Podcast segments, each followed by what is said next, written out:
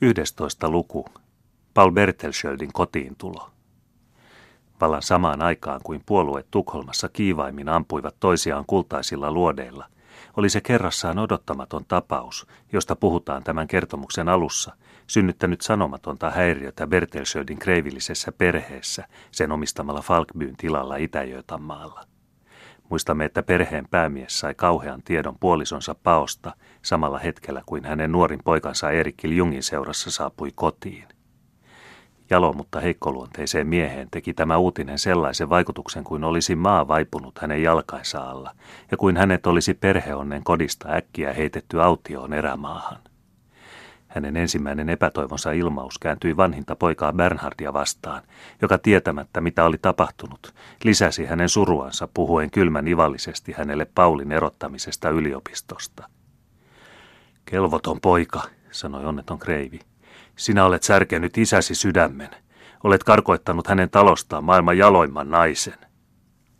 Tässä syytöksessä oli jotakin, joka sai vastoin tavallisuutta kopean nuoren miehenkin posket kalpenemaan – hän otti äänetönä kirjeen, jonka hänen isänsä hänelle antoi, ja joka sisälsi selityksen hänen äitipuolensa päätökseen. Kreivi Bernard luki, ja hänen poskensa kävivät yhä kalpeammiksi.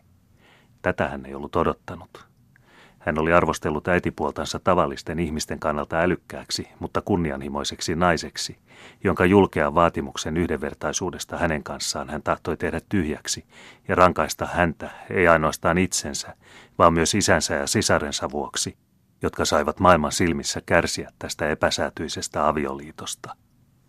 Jos hänen isänsä heikkoudessaan oli joutunut tämän kunnianhimoisen porvaristytön pauloihin, niin oli hänen, vanhimman pojan ja perillisen, velvollisuus ylläpitää perheen kunniaa. Ja vaikkei hän enää voinutkaan saada tehtyä tekemättömäksi, niin tahtoi hän ainakin tehdä sen vaarattomaksi, antamalla äitipuolen tuntea oman riippuvaisuutensa ja hänen etevämmyytensä. Pakottamalla hänet suvaitun henkilön nöyrään asemaan, jota korkeammalle kreivittären ei huolinut pyrkiäkään että hänen äitipuolensa niin kauan kuin mahdollista koettaisi säilyttää vertaisen asemaansa. Siitä oli Kreivi Bernhard ollut varma. Mutta että hän vaatisi kaikki tai ei mitään, ja että hän mieluummin kuin nörtymällä ostaisi itselleen arvonimen, noin rohkean päätöksen tehden katkaisisi sen solmun, jota ei muuten voinut avata. Se ei ikinä ollut hänen mieleensä johtunut.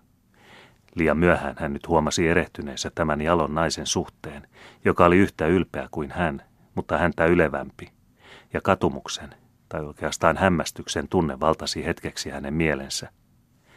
Minun olisi pitänyt toimia varovammin, ajatteli hän itsekseen. Jos tämä tapaus tulee tunnetuksi, seuraa sitä häväistys. Karanneesta tehdään kohta hurskas marttyyri. Perheemme kunnia joutuu vaaraan.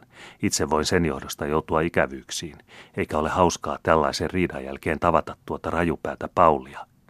Sanalla sanoen nyt ovat hyvät neuvot tarpeen. Pitää käyttää kaikki keinot tämän tyhmyyden salaamiseksi. Pian oli Krevi Bernhard tehnyt päätöksensä.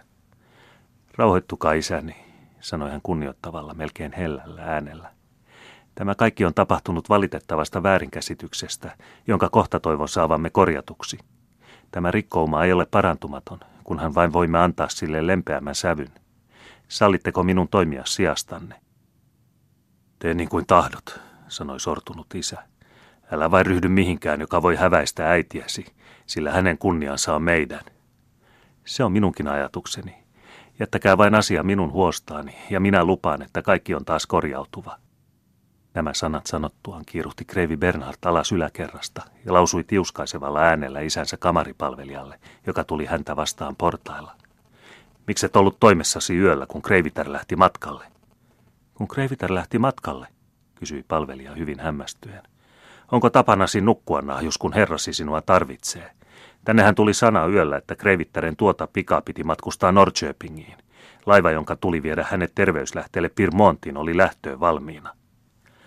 Vakuutan armolliselle herra Kreiville, että minä eikä kukaan muukaan palvelijoista ole tiennyt siitä mitään, vakuutti kamaripalvelija vielä enemmän hämmästyneenä. Ja semmoisille lurjusmaisille unikeoille tässä vielä palkkaa maksetaan, jatkoi Kreivi Bernhard yhä vihaisemmaksi tekeytyen.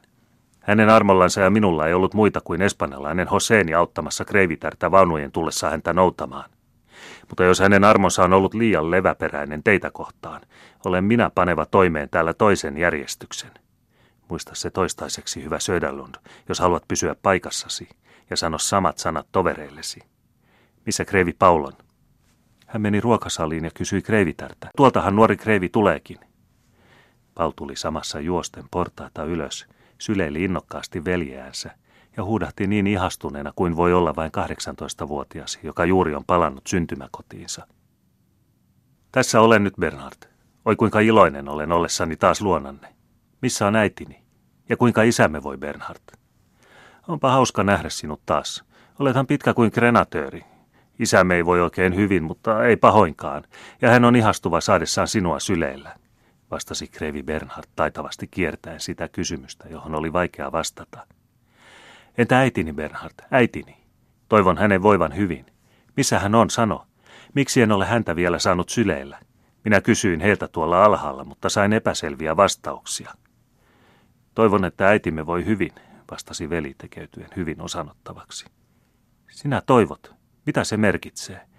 Onko hän kipeä vai minkä tähden sinä toivot, sano. Mutta missä hän sitten on?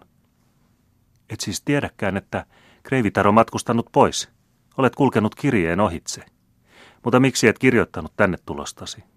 Jos äidillämme olisi ollut vähintäkään aavistusta siitä, niin hän varmaan olisi siirtänyt matkansa tuonnemmaksi, sillä niin kiire ei hänellä suinkaan ollut. Olisihan hän voinut lähteä toisessa laivassa. Lähtenyt matkalle. Äitini lähtenyt matkalle, huudahti Paul hämmästyneenä, kyynelten noustessa hänen silmiinsä. Ja minä kun olin niin sydämestäni iloinut saadakseni nyt nähdä hänet.